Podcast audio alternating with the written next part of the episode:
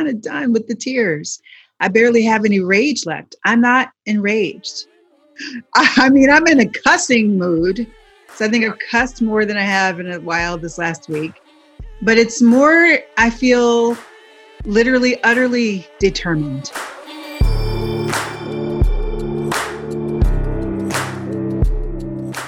Hello, friends. Welcome to the Let's Give a Damn podcast. I'm your host, Nick Laparra, and this this is a very sad day in America. These last few days have been incredibly heavy. This is not going to be a fun episode, friends. If you are looking for fun, I'm happy to recommend other podcast episodes or other podcasts entirely because this episode is not going to be fun. I hope you'll stick around because we have a lot to learn from our guest this week. The topic matter is obviously heavy and huge, and we all need to look at it and feel it and embrace it. But I just wanted to give you a fair warning that this is not going to be fun.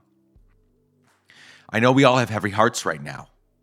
We've lost a brother and fellow human, George Floyd murdered in broad daylight by Derek Chauvin while three or four other cops looked on and did nothing. This one hits home harder than others for a few reasons. He begged, George Floyd begged Derek to get off for several minutes. He told him he couldn't breathe. He said, My stomach hurts. My neck hurts. Everything hurts. I'm about to die over and over again. And that motherfucker of a cop didn't move. He just stayed there. The video, friends, probably most of you have watched it. The video is indescribably hard to watch because that didn't have to happen. There was no resisting arrest. There was only pleas for help. And power hungry cops killed him. The second reason why it's hard to watch and why this one is so hard to experience is that's my old neighborhood. Not just my old city, my old neighborhood. My wife and I used to live two minutes from there. That target that was looted and burned, that was our target. That was our grocery store. That was our police precinct that was destroyed. I have stood exactly where George Floyd died. You know the rest of the story because you've been watching it on TV. They fired the four officers later that day, but it took them a couple of days to even arrest and charge Derek Chauvin with third degree murder and manslaughter. The other three still haven't been charged and or arrested. Many cities in our country are literally on fire. Our president is hiding in a bunker. He is tweeting out inflammatory statements and has not tried to console the country even once. Instead, he is stoking and provoking violence and fear and going after the media.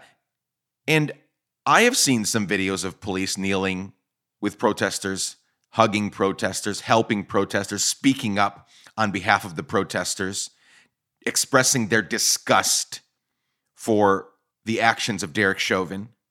But for each one of those videos, I've seen 50 videos of police hurting peaceful protesters, inciting violence, and so much more. I'm tired, y'all. And I know that my black brothers and sisters are 100, 1,000 times more tired than I am. They've been putting up with this shit for hundreds of years.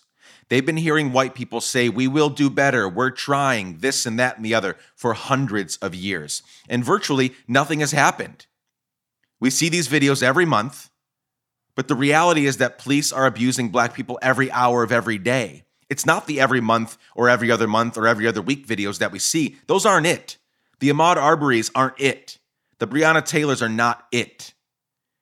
The George Floyds are not it. They are happening every single hour of every single day. They are just not getting caught on camera.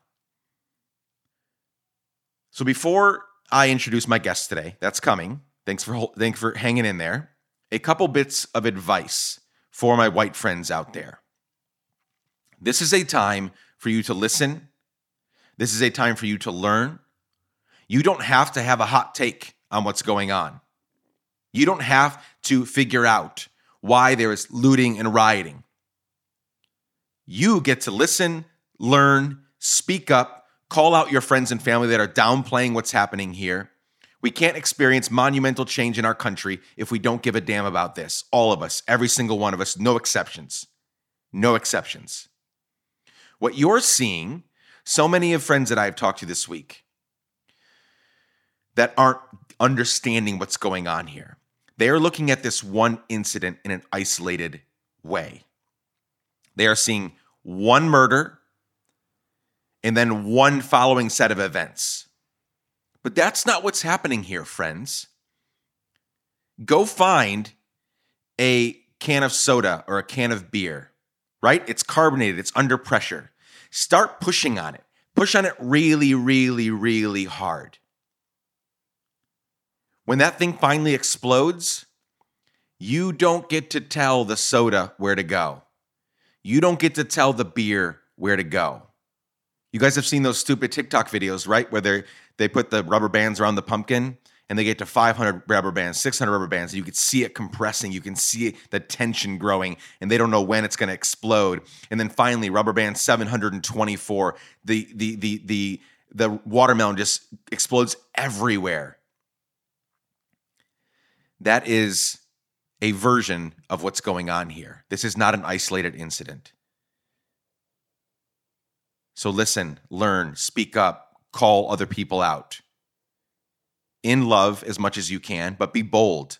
This is a time for boldness. Okay. I love y'all. Thanks for hanging in there. My guest today is Lisa Sharon Harper.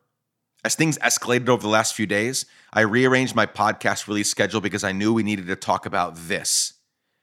And as I thought of guests, as I made a short list, Lisa was at the top of it. I've admired her work for years. Lisa is the author of several books, including The Very Good Gospel How Everything Wrong Can Be Made Right. We finish our conversation today talking about that idea and how that's possible when we look at everything that's happening right now. The Huffington Post named her one of the 50 powerful women religious leaders to celebrate on International Women's Day. She's a speaker. She's the founder of Freedom Road, her company. She's a playwright. She's a theologian. And she's just a rad lady. I really enjoyed my chat with her. Fair warning there is no doubt in my mind that some of the direct things she shares will stop you dead in your tracks today, make you think deeply, will make you wrestle through whether or not you even believe that. And it may even make you figure out if you're even gonna it'll it'll push you to figure out if you're gonna even finish the conversation with us. There's some hard stuff coming. But stick with us, folks. We all have lots to learn from Lisa Sharon Harper. She's a trusted source. I've done enough talking. Let's get started, shall we?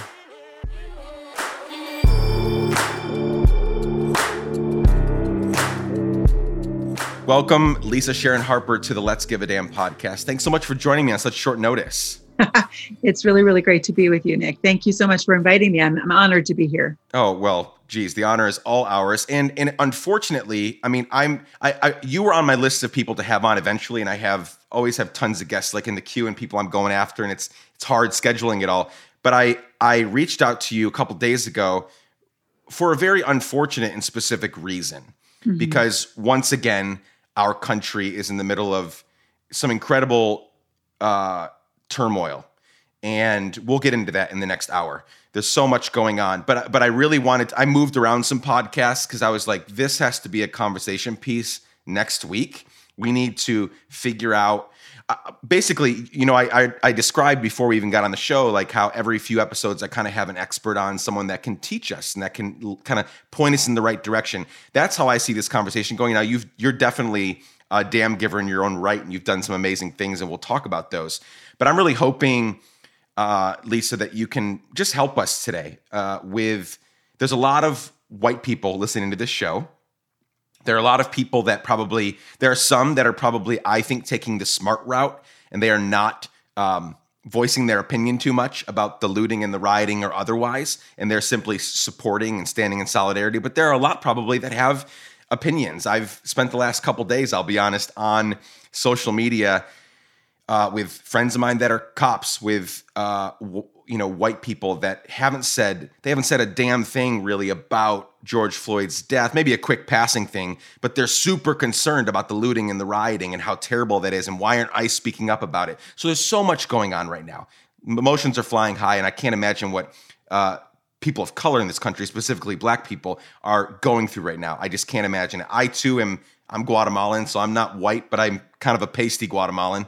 And so I, I kind of fit in with everybody else right now. But um before we get into the hard stuff, for people that don't know who you are, can you give us sort of an introduction to all things Lisa Sharon Harper? Kind of give where are you from? Who are the people, places, and things that made you who you are today? Let's start there and we'll go from there. I know that's like a oh super small question.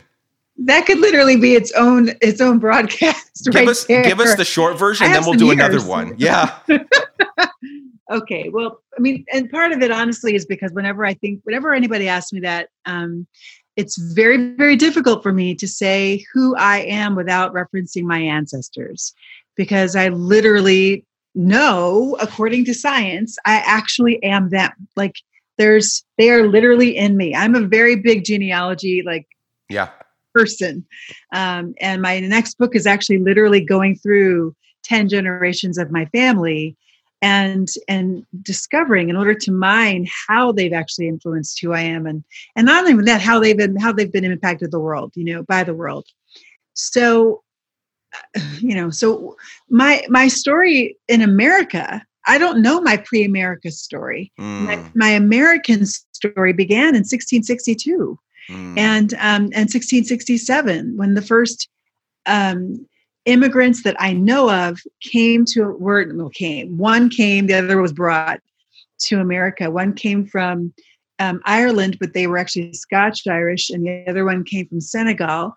And they actually met here in Maryland and fell in love and had an affair because the woman was the Irish woman was married, um, and uh, and then their baby ended up being, I guess, my my ten times great grandmother, and you know, so I think that there's there are what um, Bobby Clinton, author of Making of a Leader and Focused Lives and several other books on leadership, he says that God gives everyone sovereign foundations.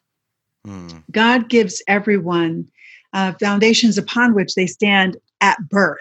So, in other words, um, you didn't earn it, you didn't work for it. Right. This is literally just this is the world you're born into, and those sovereign foundations are the are are in some ways a marker of who you will be, because um, this is the ground you were you were raised on. So for me, the ground I was raised on is, um, or sprung from, I guess is a better way to put it, is from a family that was, has, I mean, deep, deep, deep investment in this country. Like literally built the country and have literally been here since the first Africans or among, like within the first 50 years of African Africans being in America, we were here. Um, and then, uh, at least according to our oral tradition in our family, we have connection to the indigenous um, people of Southeast um, North America. And then also, according to DNA, which, you know, you don't go talking a lot about that, but it's true, um, indigenous roots in South America. And that I actually know exactly where that comes from from my grandmother, my, my dad's side. So, so, you know, my mom says she looks at our, our, you know, our DNA map, our DNA little pie chart thing. And she goes, You know what this is, Lisa? I said, What? She goes, It's a map of the slave trade. Mm. That's what that's what I am. I am my body. I'm a map of the slave trade. That's mm. what I mm. am. Um, so it's hard for me to go into a room full of people who are really privileged and kind of used to wining and dining and being comfortable about everybody to go. And I go into that room and I talk to the first person and I and I, I sense immediately the discomfort because in my body I carry America's history. Like I am myself a revelation of America's history. Um, and and so is my family. If you go back on every on every side, um, it's there are different strains of that history that reveal um, reveal the breaks, reveal the sin, reveal reveal the ways that um, we have that I was going to say we failed each other, but there was never an intent to do good to each other. There was no failing each other because there was never an intent to do good. Wow. The intent was to dominate. The intent was to exploit. The intent the the intent was to eradicate um, in various you know various parts of my family, but we survived. You know, and that that we survived in my body and in the body of the current generations th- that now walk and lead and dream and love among us. Um, so, in short, that's who I am. But also, I'm a writer and an author, um, a playwright and an author, um, a poet and an activist. Um, I, I, a business uh, woman and also um, uh, what's it? And I mentioned a consultant. That's a lot of stuff right there. I know, um, but it's not real. I mean, it really is true. And so, you know, we got to say what it is. Before I go back to the ancestry stuff that you brought up, playwright. What mm-hmm. is what? What are you working? Or what? I know most people don't know that. I'm. That's that's very exciting. no, but it's very true. I was I was a playwright before I was a oh theologian. Isn't that funny? Public theologian is what there I missed. Right. So before I ever got into theology or anything like that, I was a playwright, and I got my master's in playwriting at USC in LA. And my play and push the wind down, not the but the D A, and push the wind down is the story of. Um, it's actually this. I should say this is my first my first major play um, and it was the story of Nellie, an, an escaped enslaved girl who runs with her mama from the plantation in South Carolina, but they, her mama actually ends up dying in the woods um, as they're being chased, and she ends up. She says she gives her a roll of napkins um, and says, "Take these and don't let nobody read them but you." And they end up being her mama's words to her. Um, and but she can't read them because she's enslaved and so it's illegal for her to learn to read so she can't read them so she ends up running and she runs and turns west by accident um, and ends up running into a cherokee village in georgia where she's taken in and taught to read and she finally does read that read those napkins. And the last moment of the play is the first moment of the cherokee trail of tears.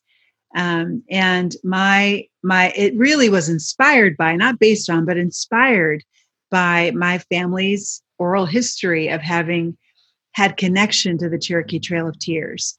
Um, someone in our family i can't i'm not i think i know who it is but someone in our in my family um, on my grandfather's side i think it was my grandfather's grandmother um, was cherokee um, and or chickasaw and um, escaped the trail or escaped going onto the trail and hid up in the mountains in Kentucky. Wow. Um, and they they show up on the census for the very first time in 1850.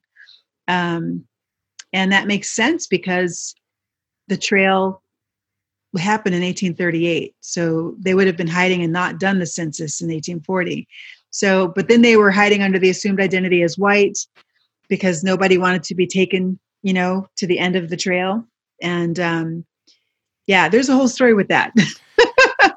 Is there any way that I could ever read that? Oh yeah, absolutely. You can get that now. That you that can? is actually yeah. It's called "And Push the Wind Down," and it's published by Samuel French. I'm gonna go find um, it. Play publishers. Yeah, this, that sounds just. I, there's so much more I want to. I want to. You know, I want to read the whole entire thing. Uh, but you mentioned the Cherokee Trail of Tears, uh, and right at this table that I'm at yesterday, Charles Robinson from the Red Road oh, was sitting with yeah. me, and we were smoking cigars, and we recorded a podcast conversation. While smoking, it, yeah, oh yeah, that's you guys. I I love cigars, and he does too. no, so sure. he he and two of his kids came and sat in my shed, and we recorded the conversation. But I yesterday, you know, we had to reschedule because you had just an incredibly busy day. But I was supposed to go right from that conversation to that one, and he was like, "Don't oh. forget to tell Lisa I said hi."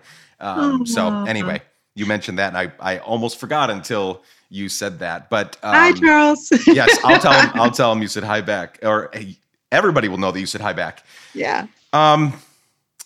I, I don't think I've ever had anyone when I've asked them tell me the who, what, when, where, and why of your life went back 350 years. Yeah, that's right. But we should do that. Yeah, we and should. you we, we should be we should be doing that. And I actually think, and, and I don't know if maybe we'll just go here right now, but I actually think that's part of the problem with what's going on right now. The very myopic kind of so so right now, people are saying they're looking at this one instance. Mhm. Especially white people, they're looking at this one instance. They are saying one black man was murdered in broad daylight for allegedly forging a check, something that no one should ever die for.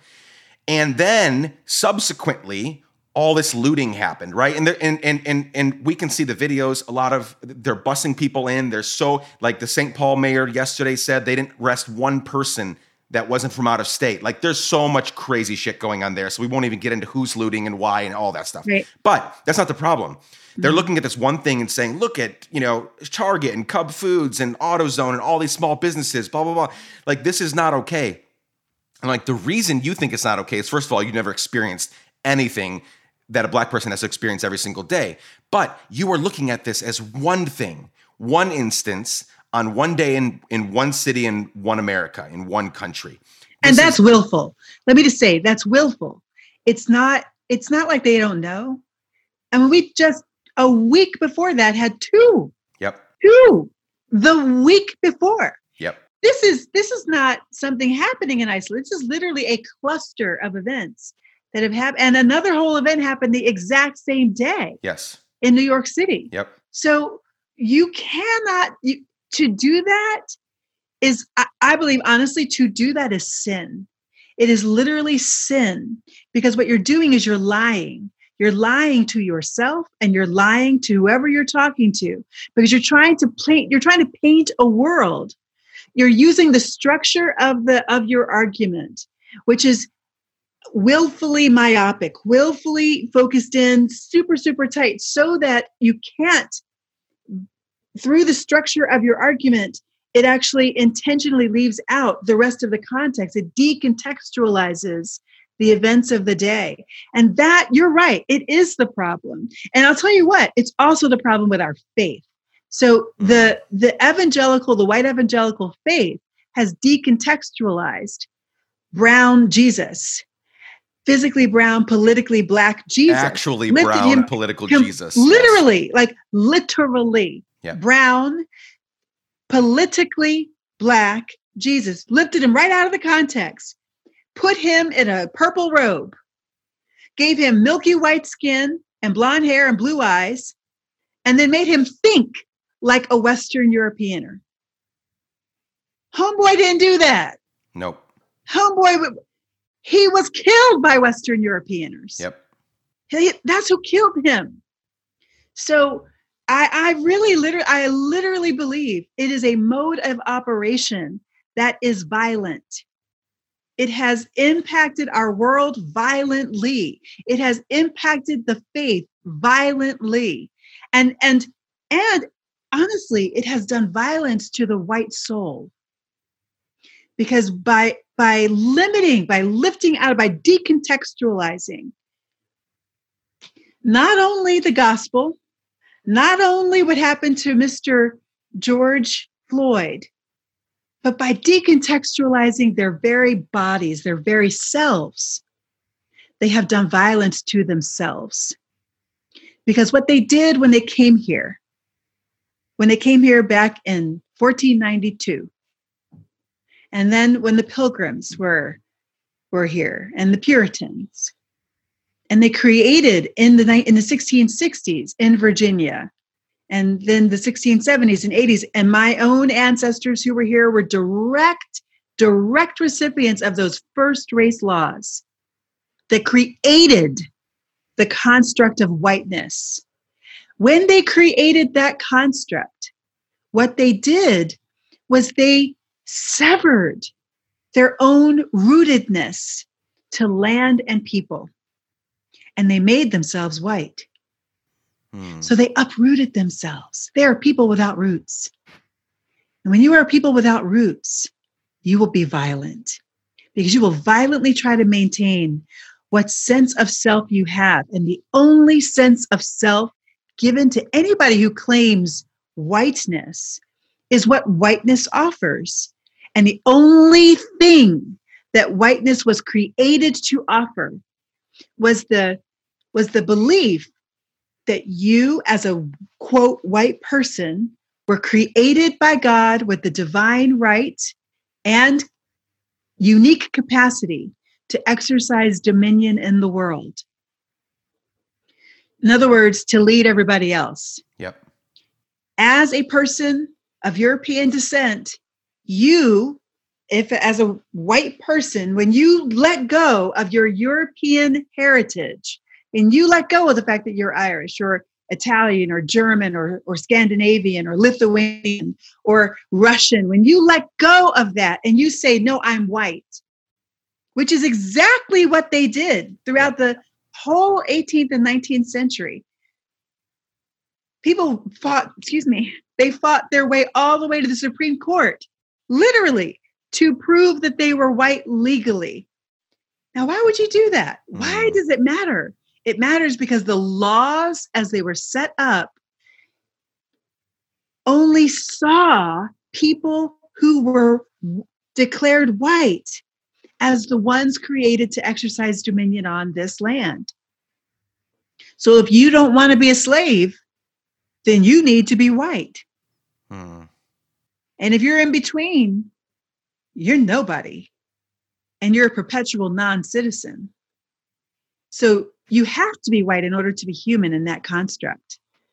So when they created that construct, they created, they basically created a funnel into identity less people, Hmm.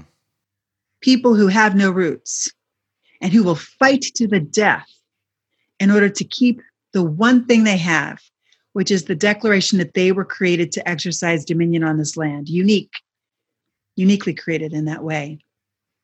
And it, it has permeated everything. So I, I mean, I really literally think that that that has influenced everything. Yeah.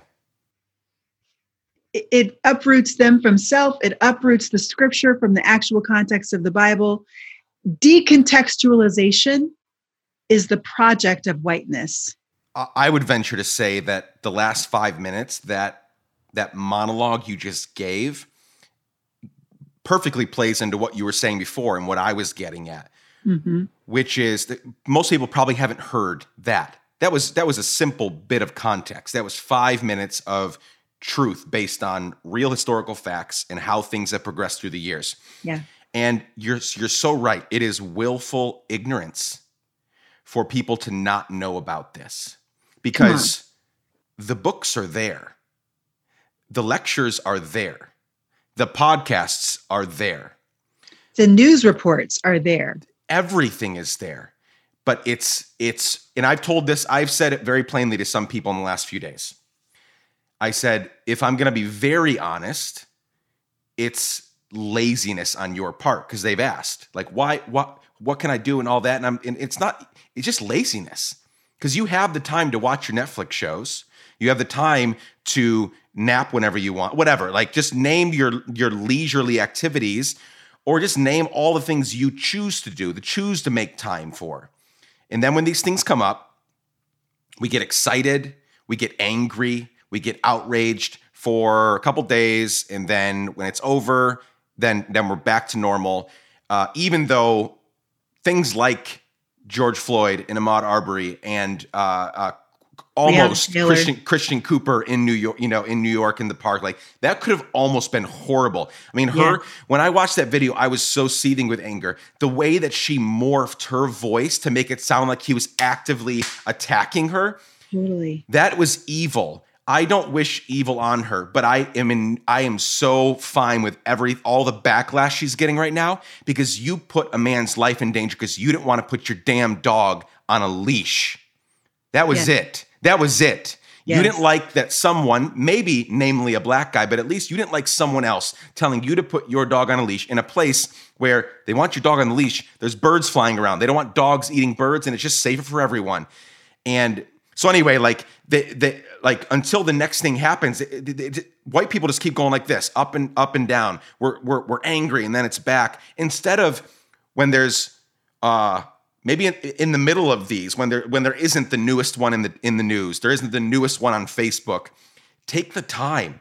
Uh, go take the, the the the go audit a class at your local college on you know Black history or whatever. Like there's so many things we can do, and yet we don't. And so that's kind of what I yeah, it's it really is just laziness to get outraged right now about all this looting and to not understand what is happening and why it's happening and why we don't even have to, you know, we I, it's right now I don't have they keep why don't you talk about it? Is what they keep saying over and over again. I'm not going to talk about it cuz I don't understand it.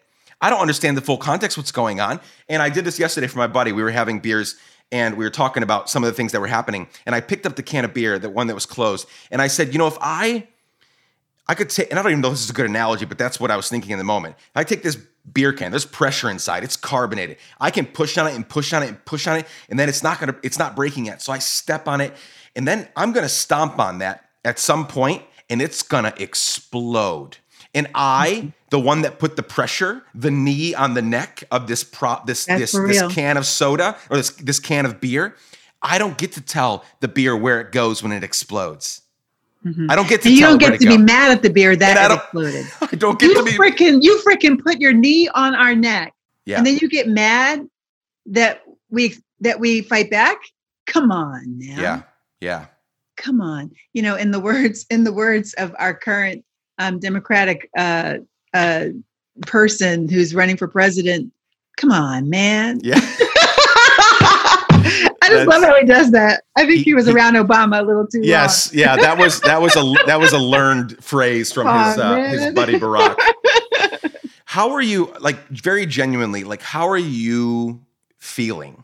And what is the sense you're like these things keep happening. Some in fact I, I one of my friends said today cuz I was I was describing the whole like up and down that white people do, right? With the weeks in between the next thing. And she and she stopped me and said, "No, no, no, stop. Like you're talking about the ones that get filmed. Every hour of every day, this is happening somewhere in the US. It just doesn't get filmed. Yeah. So all that all that said, like how how are you feeling? How are you processing through all this? It can't be easy. Well, I mean, you know, honestly, this is, I mean, I think where I'm at, and I said this too, I was talking with Leroy Barber earlier this week and Shane Claiborne, and we're friends. We, we collaborate a lot. Good friend. And um, yes. hey, Shane, yes. um, you know, I was talking with them and, um, I said, you know, and they, they were in the same place. I said, you know, I don't have any tears left. Mm, I'm kind of done with the tears. I barely have any rage left. I'm not enraged. I, I mean, I'm in a cussing mood. So I think I've cussed more than I have in a while this last week. But it's more, I feel literally, utterly determined, mm, like utterly determined and take no shit, yeah. take none. Throw it right back at you. If you throw it, don't you throw me no shit. Yeah. Because you throw me some shit, you're going to get some on your face. Yeah. because um, it's clear to me what is what is what is the shit and what is not and i will let you know if you're throwing shit Yeah. and so i because we don't have i don't have a second to waste on your shit not you No. Maybe I'll give you some shit get that you don't want to take. No, I get your point. I do get your No. point. Yeah, I don't no. have I- a second to waste because people are dying yeah. because my people are dying because my dad because my brother because my brother-in-law because my because both my brother-in-laws because my nephew any one of them because my mom because my sister because i could be the next person. I could be the next breonna taylor. Mhm. she wasn't doing anything wrong. She was in her freaking bed. Yep. she was in her bed And I think that's the frustrating thing, right? Is that, you know, I, I posted a photo, or I saw and posted a photo a little while ago of this older woman, 1965, Selma, Alabama, ho- po- holding up a sign that said, Stop police killings. yeah right That was 55 years ago. yes yes Not a damn thing has changed. Like literally nothing. N- nothing has changed in Yeah. 55 years. I've seen some some people posting online, you know, we've seen a lot of things posted online, but they they they they they uh, uh, presented something, and I didn't really have a pushback for it. In fact, I was like, maybe that's they were like, let's abolish the police force and start over. Like, well, that's is, me. I said that. Yeah. well, I, I don't know if I saw yours or not, yeah. but I'm but this is not working. And I have great friends that are that are police officers. And I've had lots of engagements with them, and they are having conversations within their team and to their sergeants and their captains and their chiefs and their like saying that like just so we're clear, that was not okay. The dude should, needs to go away for murder, right? So there's I, I know there are good ones in there. Know it. I know it. I I know a lot of them personally. The system as a whole needs to go. Listen, what I said yesterday is what I'll, I'll repeat here for your audience that when you plant a tree, a fruit tree, hmm. and that tree bears fruit, it's not enough to take the bad apples off the tree, right? It's not hmm. enough. You have to understand what kind of tree is this. Now I know it just mixed metaphors, but sure. if if you have to understand you're getting this fruit and if that fruit is consistently coming from this tree, it means the problem is not the fruit, it's the tree. Yeah. It's the tree. You you got to ask what's the seed? What seed did what is the seed of this tree? And what was the intent when it was planted?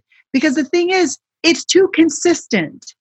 It's too consistent to be a bad apple. It's too consistent to be um, uh, not intentional right? So when you go back, and I'll share with you the history of the police department. I mean, when you go back to how the police happened, what what's the seed? The seed was slave patrols.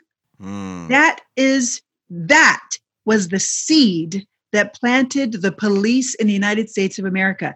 There were no police for hundreds of years here until slave patrols. And slave patrols weren't even technically the police, they were slave patrols.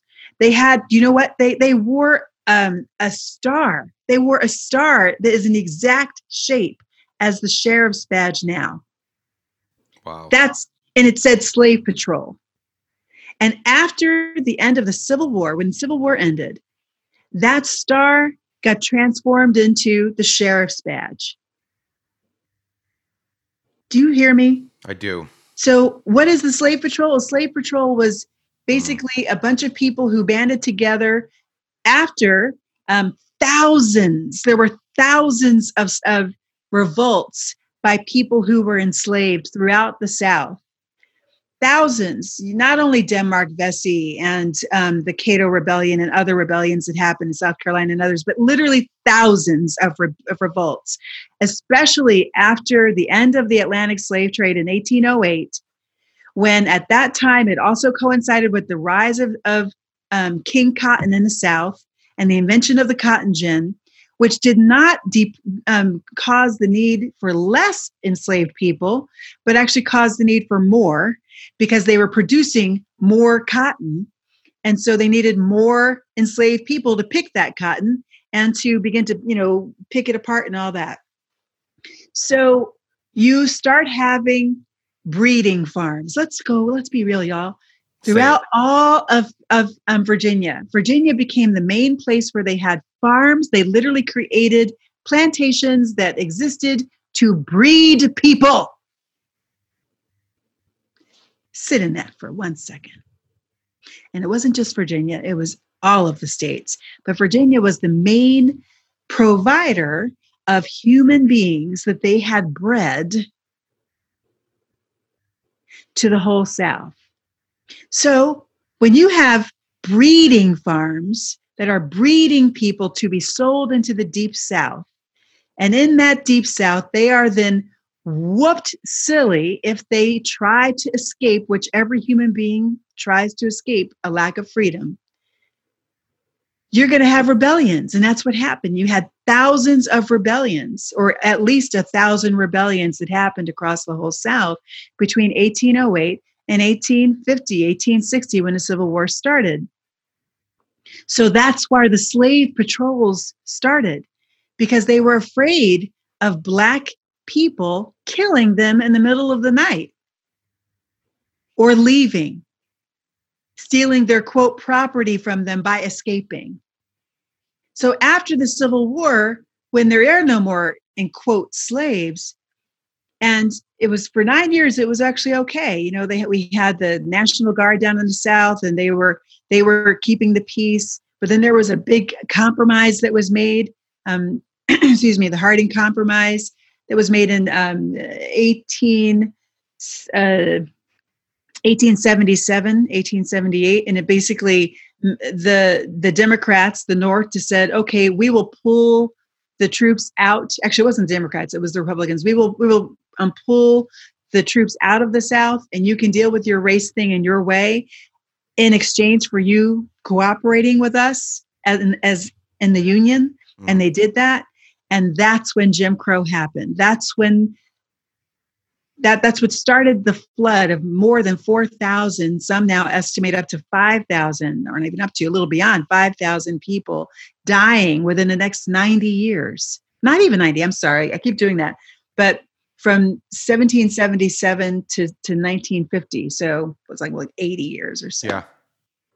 So you have this period where now with Jim Crow where the police, the slave patrol, the same people who were the slave patrols, now are they have a badge on their chest, a place on their chest, in order to what to keep those black people in check, to make sure they they work for us for near free, to work to make sure and also to, to round them up off the streets and put them in back into now new prisons and those prisons, which did not exist before the, the Civil War, but now exist, um, they exist in order to take advantage of the 13th Amendment, which gives you the ability to enslave a person in the United States under one condition that they are imprisoned. Oh, now we need to build prisons. And now we're going to round them, we're going to lower the bar of, of criminality, we're going to sweep them up, we're going to put them on the plantations, and that's the job of the sheriff. That's the job of the slave patrol. I'm sorry, that's the job of the new police. So now we have Jim Crow, and that goes all the way through the 60s. Really, well, all the way through, yeah, through through the Civil Rights Act when it's ended. And now you have from there about a, a 10 year period where we were somewhat free trying to figure out what this freedom looks like and then you get mass incarceration right so now you have Again, they lower the bar of criminality, this time focused on drugs. And the police are doing the same thing. They're mm-hmm. patrolling mm-hmm. the streets, not to enforce the law, not to enforce the law, but to enforce white supremacy, to enforce white flourishing. Because they are not patrolling the white streets looking for law infractions. They're not. They're still not. Look what we have. We have before our very eyes on the evening news, we are watching the president pardon traitors, people who sold out the entire United States to another freaking nation. Mm-hmm. And they get, they're walking free. Meanwhile, George is dead mm-hmm. because he forged a $20 check. Maybe. Yeah. And meanwhile, our prisons are chock full of, our jails are full of people that can't post bail. Our prisons are full of young men who uh,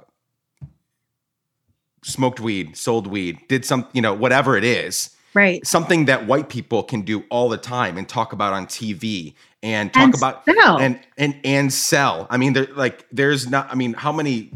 Uh, uh, uh, actors and stuff get on night shows and talk about you know I'm, i have no i have no opposition to weed so i'm not i'm not saying that but i'm just saying they can get on there and talk about how they they smoke weed all the time and yet our prisons are full of black people because of that very thing and so and yes and then our president pardons like you said actual traitors traitors of this country uh, friends of his pals you know uh, to you know because of covid and other things. We want to keep them safe you know they're not safe in there you know um, it's horrible. See, that all comes from a fundamental belief in a hierarchy of human beings. Sure. Yes. That's where this comes from.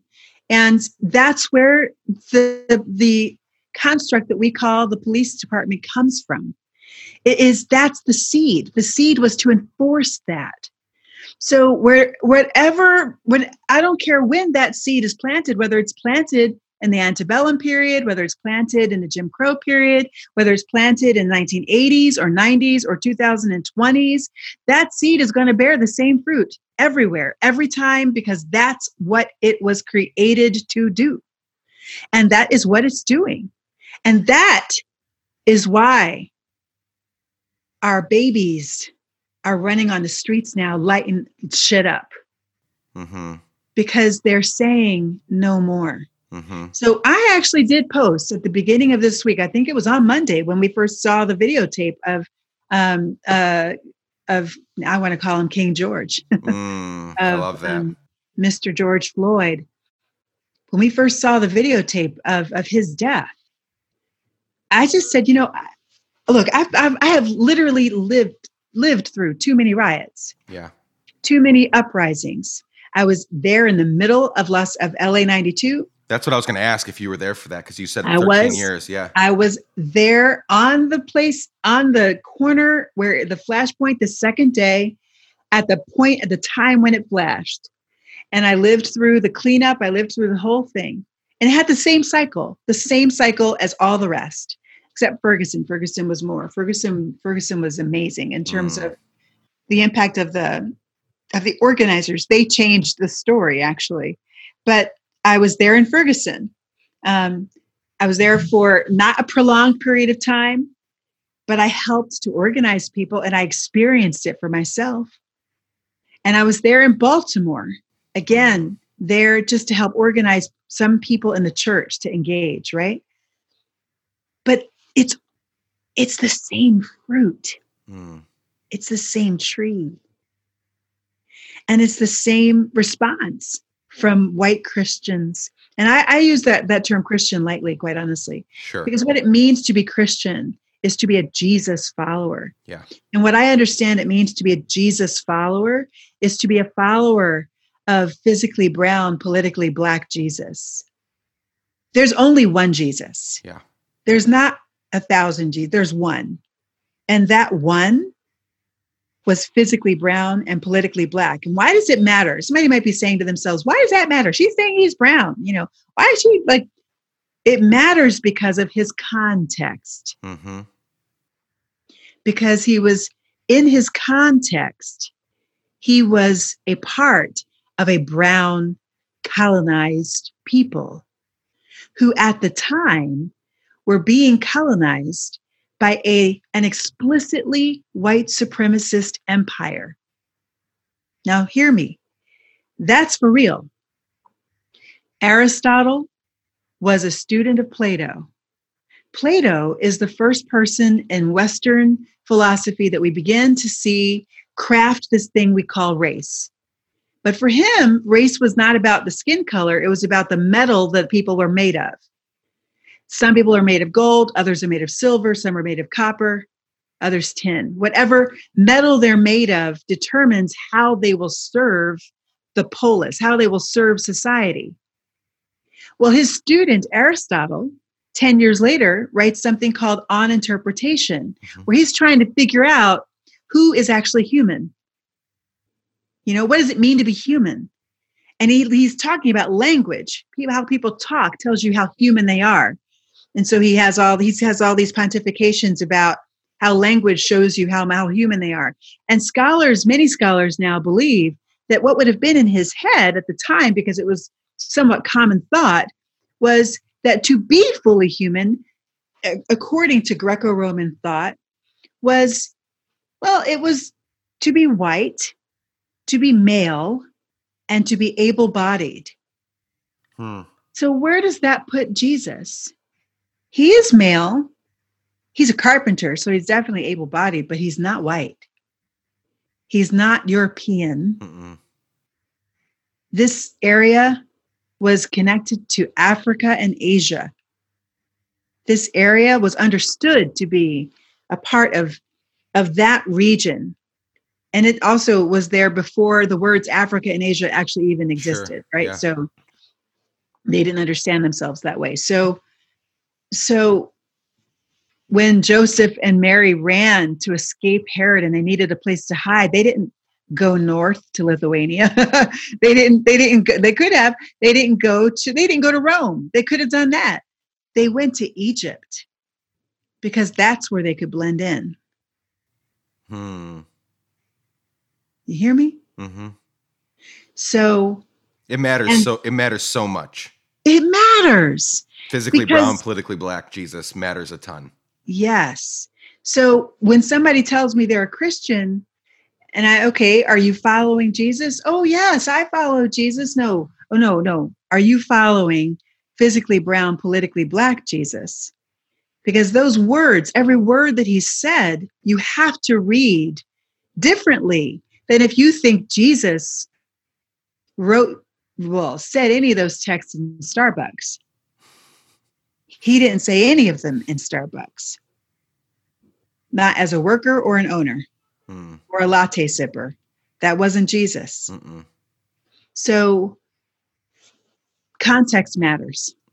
So what would it uh well first of all, sign me up for whenever we really push to abolish the police force and replace it with something more just and more pure. So I'm I'm in because I think we can't keep going this way. Anybody that looks at it now and says, "Well, we're making progress." Hell no, we're not. 55 years ago and and 400 years it's this it's just the same story over and over again and we sh- we do know better we know better W- to mm-hmm. going kind of coming full circle to our beginning conversation like to to claim ignorance and to claim that we're just try- we're all just trying and to claim that it's a few bad apples and to claim this and claim that is just pure like it's it's willful ignorance and it's lazy Can I add something? I don't know. And this this might get you in trouble with some of your your base, whatever. I Yeah, don't go care. for it I mean, here's the thing. You can't say you're trying if you voted for Trump in 2016 or if you didn't vote. You just can't. You can't. You can't say you're trying. You can't say um, we're getting better if you voted for. Uh, You just can't. Why can't you? Because he's a white nationalist. You can't say things are going to get better or we're trying to make things better racially when you vote for a white nationalist. You just can't. Mm-mm. It's literally not possible. It's like saying that um, that the air that there's lots of lots of oxygen in a room. Saying there's claiming there's oxygen in the room, you should be able to breathe. Meanwhile, you have a freaking su- something sucking the air. You set this up. You set up something to suck the oxygen out of the room, yeah and you're claiming to all the people who are choking in that room, it's getting better. yeah yeah it doesn't No, don't you know that this this person that you voted into office is the same person who, within months of becoming the literally within one month of becoming the president, directed his attorney general Jeff Sessions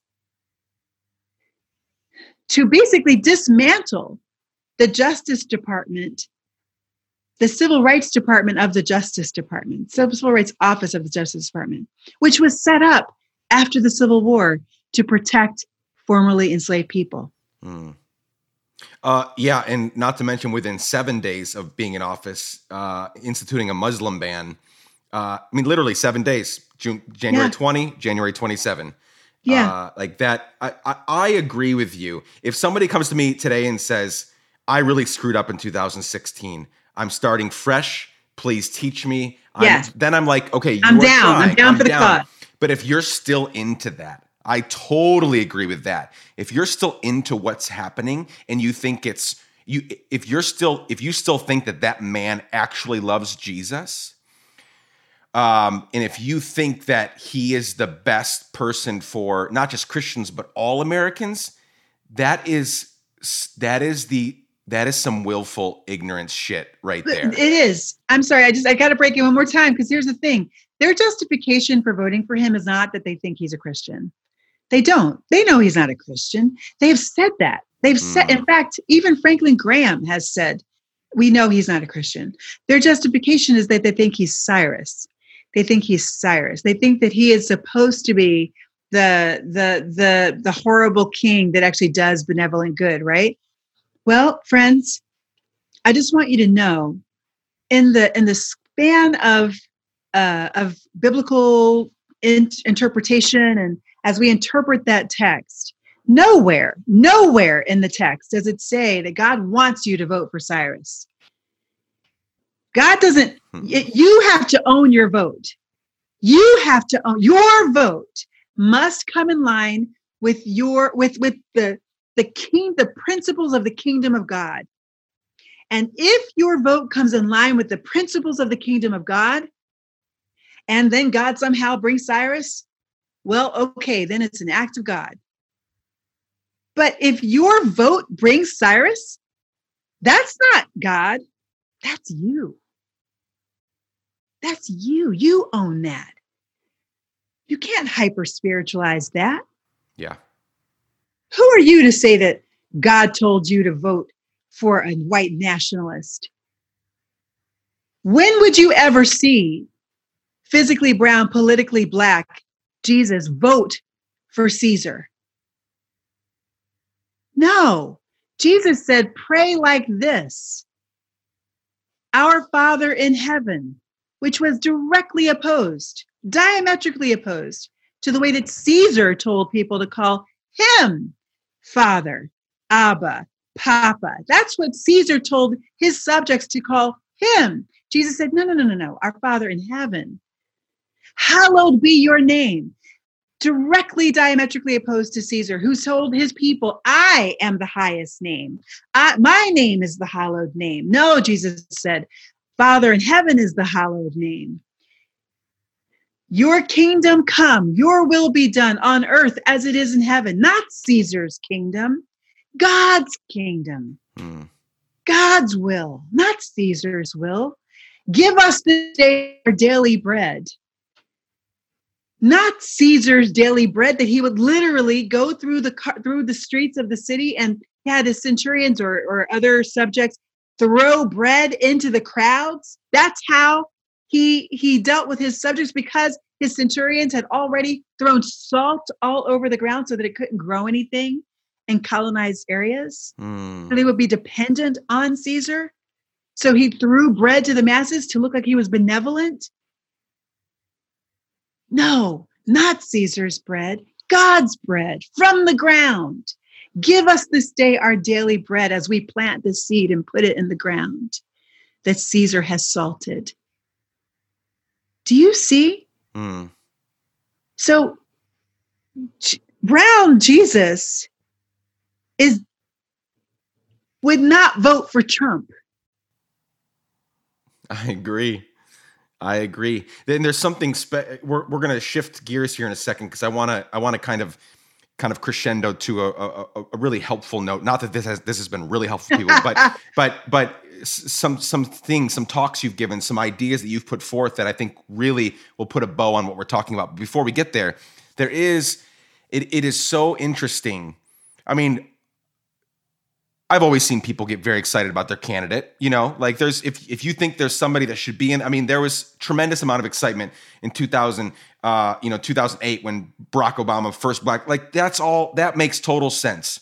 But the fanatical nature, Oh the over the top, MAGA red, putting you know photoshopping Trump's head on white Jesus's body, on you know on uh, uh, Hercules' body, like the fanatical nature that he has been able to create and stir up, especially among white evangelicals. Mhm. It baffles me. I've studied people for 15, 20 years in my work, and I am completely, no, I shouldn't say completely at a loss because I have some inklings, but it is, it is, it is, it is unprecedented. It is. Uh, and, and I think you're right that they want this terrible but benevolent king. They they look at it's that like that drug lord. What's his face? The the the, the guy from the Narcos show, where like he would walk. How how did he keep people in line? He'd go by into these towns, pat heads, give some hugs, hand over cash, give them food. Oh, they're happy. He's this amazing. Here's this incredibly wealthy, like the world's never seen before, mm-hmm. drug lord that mm-hmm. kept people at his behest, that kept people coming back for more. Whatever you say, whatever you want, want us to do. in Cyrus, the, the Caesar, the whole thing Yeah. makes total sense in this context where they want him, they want Trump as Lord and Savior. Mm-hmm. That's what they want. They want him That- to save them from And you know what they well save them from what? Save them from what? Say it. the terrible liberals. I don't know. Progress. I don't know. What what were you going to say? I think they want Trump to save them from a nation that is browning. Mm, sure. Yes. That that nation, our nation, because I've seen it. I've been here now in DC for uh, this is uh, I think I'm going on my ninth year. So next month we'll we'll hit nine years, um, and in that time, the demographic projections for the United States of America have actually gotten slimmer. So, you know, they used to say 2055, then they said 2045.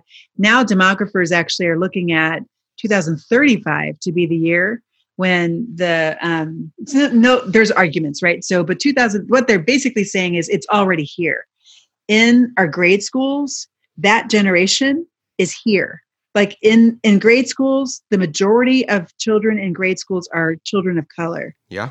So that it's already here among us. So give it just 20 years, 15, not even 20, 15 years, and that's who's going to be voting. Yeah. And they and they can't stand the idea of that. Now think about this with me what just one second. And I Go for want all your listeners to think about this too, okay? Name a time. Name a time since the Roman era when people who were white were not ruling. I don't know of any. you can't because it's They been They don't exist. Yeah. It does that doesn't exist. Um, there are places that fought off European Sure. colonization, like um, Egypt, actually, at one point, at turn of the century. But in terms of colonization, right, going and to taking over land and dominating, um, that has been the project, the European project, for at least 2,000 years, and actually probably 2,300 years if you go back to the um, Roman and maybe the Greco Roman era, right? So since that time, that's been the norm of people of Europeans' descent's existence. But here's the thing it's a sinful norm. It's not the way we were created to live in this world. We were created by God with every last human being being made in the image of God and created with the call from God to exercise dominion in the world. It is sin that led European nations to believe in their own supremacy and to try to then dominate the earth. And they did it pretty successfully for a long time. And now within the United States of America, which is Rome, right? It it is Yes. the current empire. And DC actually is our Rome or New York, depending on who you're talking to. um, we are now coming into an age where the, the the center of empire in this age is now actually within 15 years going to have the majority of voters will be people of color. I think that, and it's not even just me, there have been polls about this. In fact, PRRI did a poll last year with The Atlantic that is really revealing. I'll share that. They did this poll, and it was one of the widest swaths of polling that of of any polling agency. I think thirty thousand people that they polled, um, and they asked they asked a lot of questions, but these two questions toward the end of it really stuck out to me. The first one was, um, "Do you long for the fifties, for the nineteen fifties? Um, do you have nostalgia for the 1950s and and they they cut it across multiple cross sections and basically every single group every single cross section um, said yes except for people of color. People of color did not right? But but white all the white people did. Um, white democrats white republicans white um, catholics white protestant white evangelicals white everybody longed for the 50s except for no people of color longed for the 50s none of the majority longed for the 50s which is really interesting in itself right? But then because it's all the 50s are pre-civil rights act. Yeah, right. right the 50s are jim crow. The 50s is when emmett till was was Yep. lynched. So but then the next one that they asked was so within 35 years um, we're going to have a majority people of color nation where the majority of people leading will probably be people of color. Do you think america will be better off or worse off when that happens? Okay? And across the board everybody except for one group said better off. All the people of color said we're going to be better off. Right? But the white democrats also said we're going to be better off. The white um, catholics said we're going to be better off. These are by small margins sometimes but then others by large margins. Um, the white um, historic protestants said we're going to be better off. Only two groups said it was actually two groups said we're going to be worse off. One was white republicans said we're going to be worse off but at an even larger margin white evangelicals said we will be worse off. So you know what that says to me? And i talked with robbie um, uh, uh, robbie johnson i believe his name is who who runs prri um, public religion research institute. And i asked him i said well you know does is this an indicator that maybe maybe white evangelicals voted for trump not despite his white nationalism but because of their of his white nationalism that he is giving them what they want? It's not that they just want roe v. Wade. It's not that they want you know um, uh, gay people not to be able to marry or whatever. What they want is a white ruled nation. Hmm and Mhm. that fundamentally is what he promised. And that is fundamentally what he's giving them. And they and that is fundamentally why the majority, 70% are still with him. It's a tragedy. It really is. I mean, it produces s- situations every day, like the video that was shared the other day of this lady in a park that approached a Puerto Rican family who they were just having lunch and playing music. Like, that's it. And she walked up and she cussed at them and she said, This is America. We speak English here. Can you speak English? That's not American music. First of all, what the hell is even American music? That's just such a, that's just such an ignorant, stupid thing to say. But she went off, and her her son had to come over and like pull her away, and she did not go easily. But but in there, she she she peppered in, Trump's gonna come and get you. Like Trump's gonna come and get you. Like she Wait. said, she said, I'm gonna call the cops, and she mm. said, Trump's coming for you. Mm. And so that that dude can stand in the White House all day and say, "I'm not a white nationalist. I didn't embolden them. You you misread what I said." But what these people, all tens of millions of people all around the U.S. are hearing is, "We can get our white nation back. We can get our 1950s back. We can." Go back to the good old Andy Griffith, sit on the porch sipping sweet tea, nobody else that doesn't look like us around. We can go back to that if we just push hard enough. Right. Right. And the thing is, the people who are trying to get back to that, to get back to the era of sipping mint juleps, you know, on the on the southern porch in a rocking chair, while a black person fans you, Yeah. goes back to the Mm. kitchen and makes your tea. Those same people are the same ones who who say that they're they're followers of Jesus. And that's why I ask which Jesus. Yeah.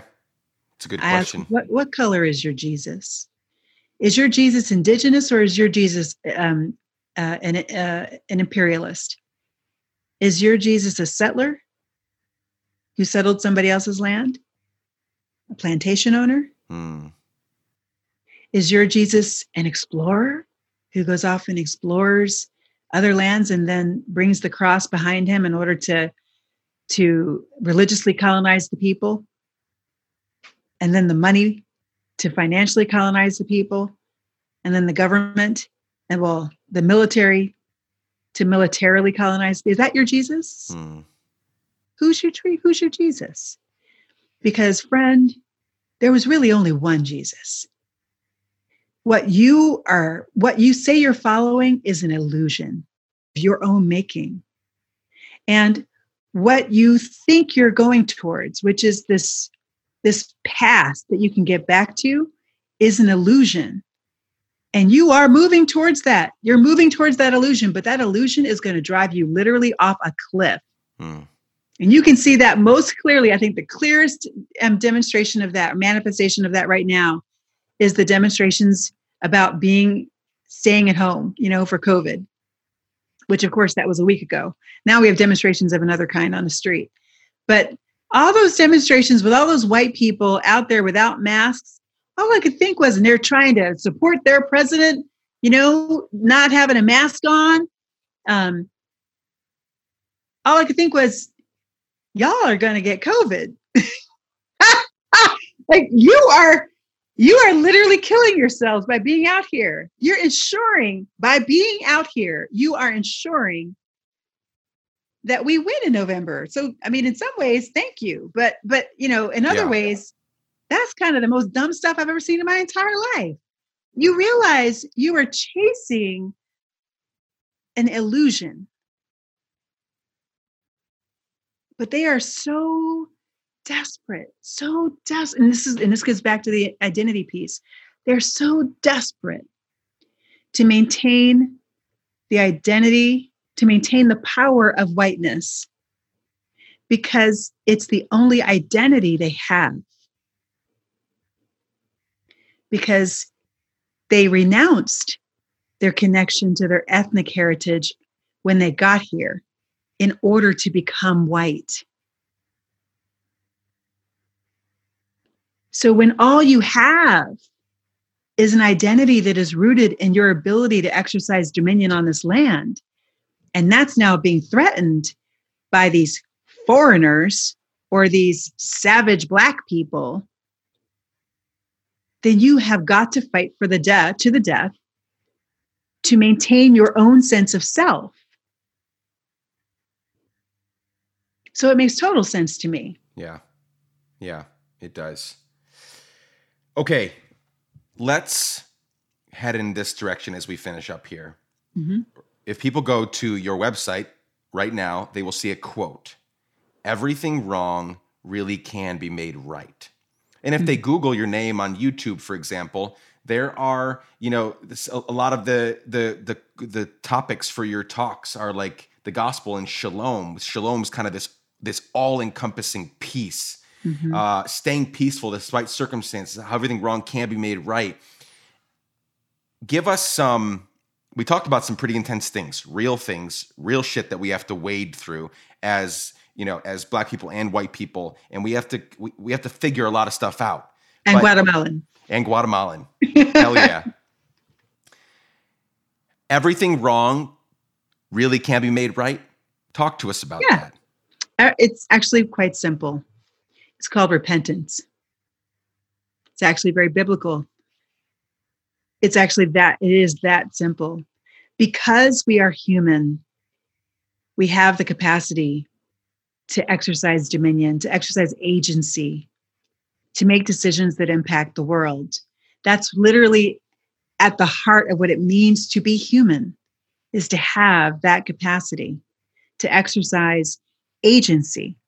So if we are able to, to make decisions, and we did, that crushed the image of God in some and protected it in others, or that exploited creation rather than served creation or protected it. When if we can make those decisions, then we can make decisions in the opposite direction we can decide to protect the earth. We can decide to cultivate, protect, and serve the image of God in every corner of our, of our communities and nation and world.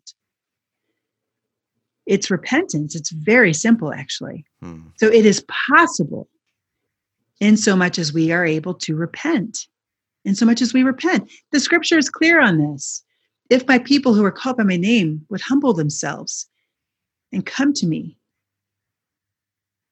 confessing their sins, I will forgive their sins and heal their land. The image that's given to us in Psalm 85 Lord, Lord, you know, when when are you going to come to our rescue? What what is it? when are you going to to give us shalom when are you going to give us peace and then god says i will give you shalom and this is what it's going to look like it's a declaration it's not a mm. question this has happened this will happen justice will shine will shine down and truth will rise from the earth it's powerful justice and peace will kiss there will be a time, I believe because I believe my scripture, there will be a time when we repent.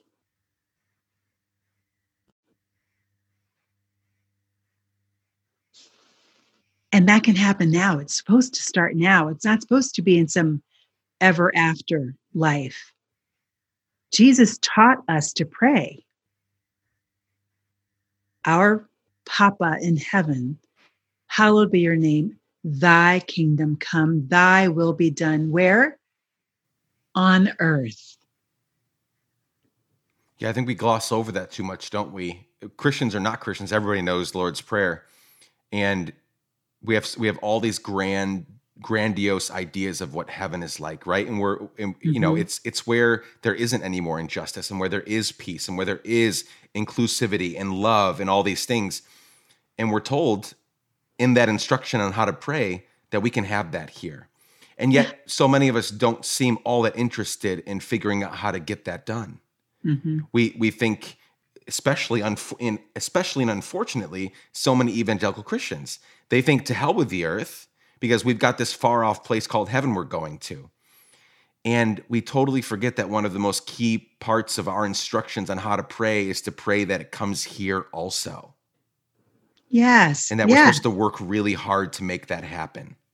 Yeah, I mean the thing is, and what you see, you see what you see of Jesus, brown Jesus, politically black Jesus, is that at every turn, what he's really doing is he's subverting the the hierarchies of human belonging that were established by by multiple generations of enslavement. Multiple they were serially enslaved the hebrew people by multiple different um, empires. Babylon assyria um, the romans the persians they were multiply serially enslaved. And so when jesus comes he is freeing them not only physically by through through healing but he's also freeing their minds to hmm. know that they can exercise agency in the world.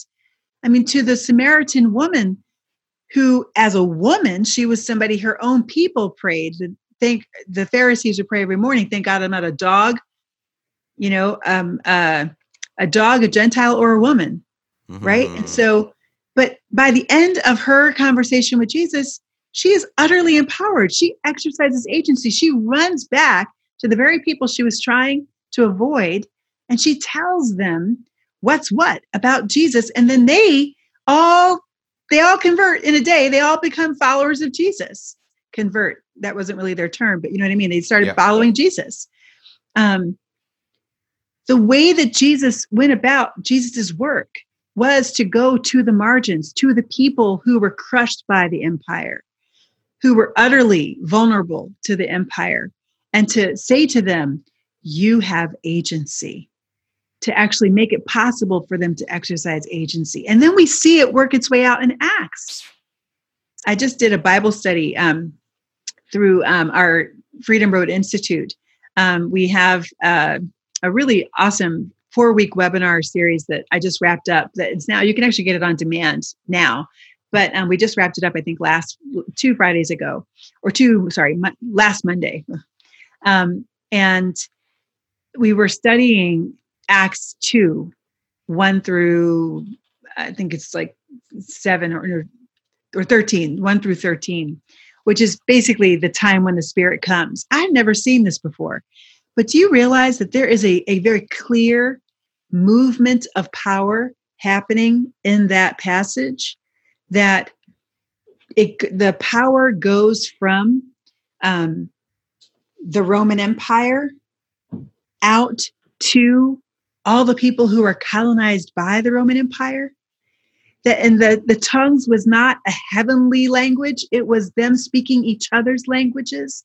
Languages that have been oppressed and suppressed by the Roman Empire, which only had um, Greek as its one universal language in the same way that we now use English. So that the, the speaking of many languages was actually a liberating of the tongue, which is the first thing that needs to be liberated among people who need to be told you can exercise agency. Hmm. That's happening. That's the first thing that the Holy Spirit does. The first. This is our, this is what God is concerned about. This is what God came to do. Um, the way that I've I've come to now articulate the gospel. What is the good news? It is that the King of the kingdom of God has come to earth in order to confront the kingdoms of men that are hell bent on warring with God for supremacy and crushing the image of God in the process. So, Jesus, the work of Jesus on the cross was to absorb the violence of the empire, to absorb the violence of the colonizer as Black Jesus, and then to rise. And as he, because he beat death, then of course he could beat every other power of domination that we have gender domination, domination of the earth, domination of the self through shame, domination across ethnic groups and racial groups. That is the power of the resurrection. And you see it work its way out through Acts, through all of Paul's letters, even to, to Revelation, to the last chapter of Revelation, when you get that one tree in the that is now the tree of the knowledge of good and evil is no longer there. It's only the tree of life. And that tree of life, the leaves serve for the healing of the nations, which have dominated each other. Hmm. So, what is the good news? The good news is yes, hell yes.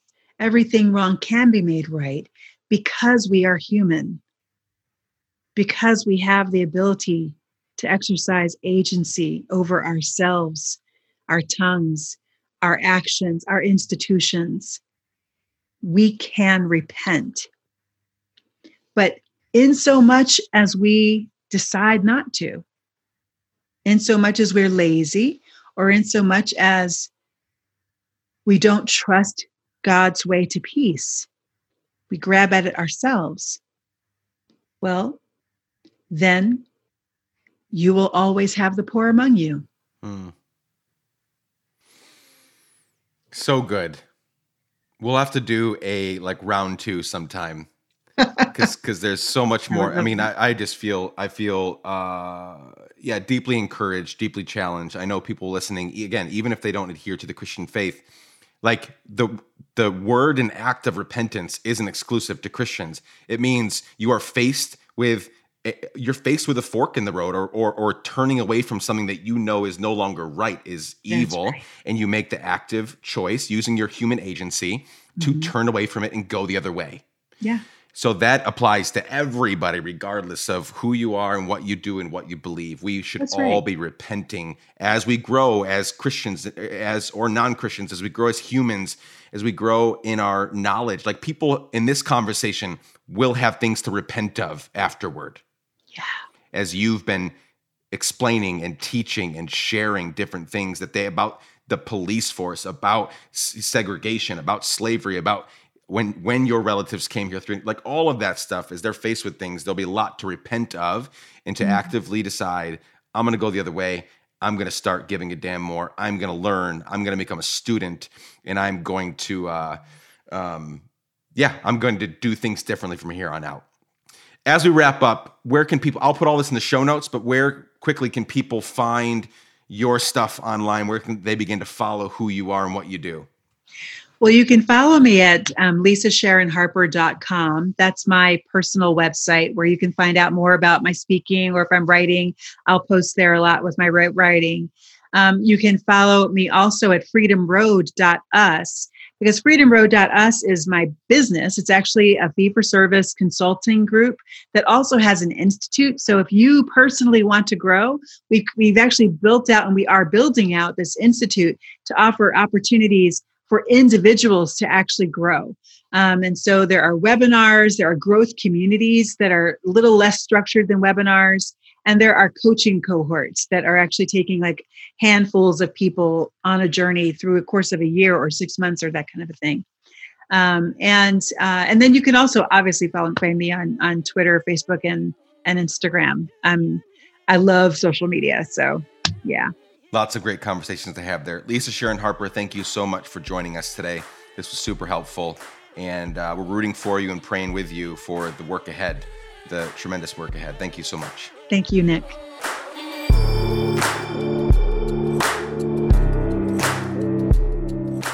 There may be some things that you didn't like about that conversation, friends, and I'm okay with that. I hope there was some enjoyment there, just hearing her wrestle through these things. I wrestled through these things. I hope you're wrestling through them. I hope you're learning from her and from these ideas. And I want you to wrestle, friends. Not that all of you are Christians. I, I, I know that many of you are not. But I want you, but you are American, so you're very aware of this pasty white sanitized version of Jesus. I want you to wrestle with the reality of physically brown, politically black Jesus and not the sanitized, pasty, white surfer version of Jesus that Americans have turned him into. Friends, don't put the weight on your black friends to educate you, to teach you, to lead you. I'm not talking about this conversation. Lisa Sharon Harper is putting herself out there. But your black friends are tired right now. They need your support. So don't go to them and ask them to explain the last 400 years of history to you and why things are the way that they are. There are so many podcasts, books, people to follow on social media. You go do the hard work of finding those things and diving in. Yes? You can follow Lisa on social media, Lisa S. Harper, and visit lisasharonharper.com to find all the amazing stuff she's working on, including more about her company, Freedom Road. And you can find Let's Give a Damn on all the socials at Let's Give a Damn. You can find me on all the socials at Nick Laparra. And please hit me up at hello at let'sgiveadamn.com if you need anything at all. This show is produced by me, edited by Chad Snavely, and the music is by our friend Propaganda. We are part of the Matter Media family, and we're grateful for their partnership. Please share this episode with a friend or two or 10, especially during these times. People that, if they come to mind and you think, oh, they, they should listen to this or they need to listen to this, send it to them right now. And if you have two more seconds, leave us a five star rating and review on Apple Podcasts coming out with us next week and the next and the one after that. Tons of great conversations coming for you. Please, please, please wrestle through these ideas that you heard today. I'm sending you lots of love and light. Keep giving a damn. Peace, my friends.